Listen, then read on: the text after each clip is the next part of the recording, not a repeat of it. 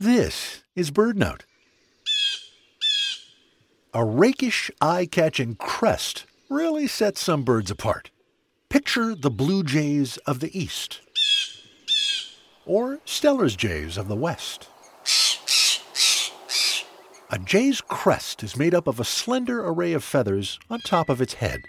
These feathers are a bit longer and can be spiked up or slicked back, depending on what the bird is trying to communicate.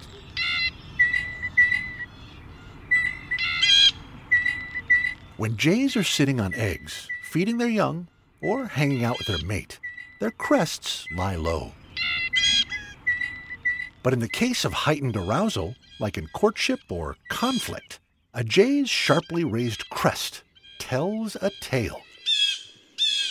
The same goes for northern cardinals, and perhaps most crested birds. Even birds without crests, like crows or sparrows, sometimes puff up their short crown feathers. Why some species have crests and others don't remains a complex evolutionary question dating back to the dinosaurs. For BirdNote, I'm Michael Stein.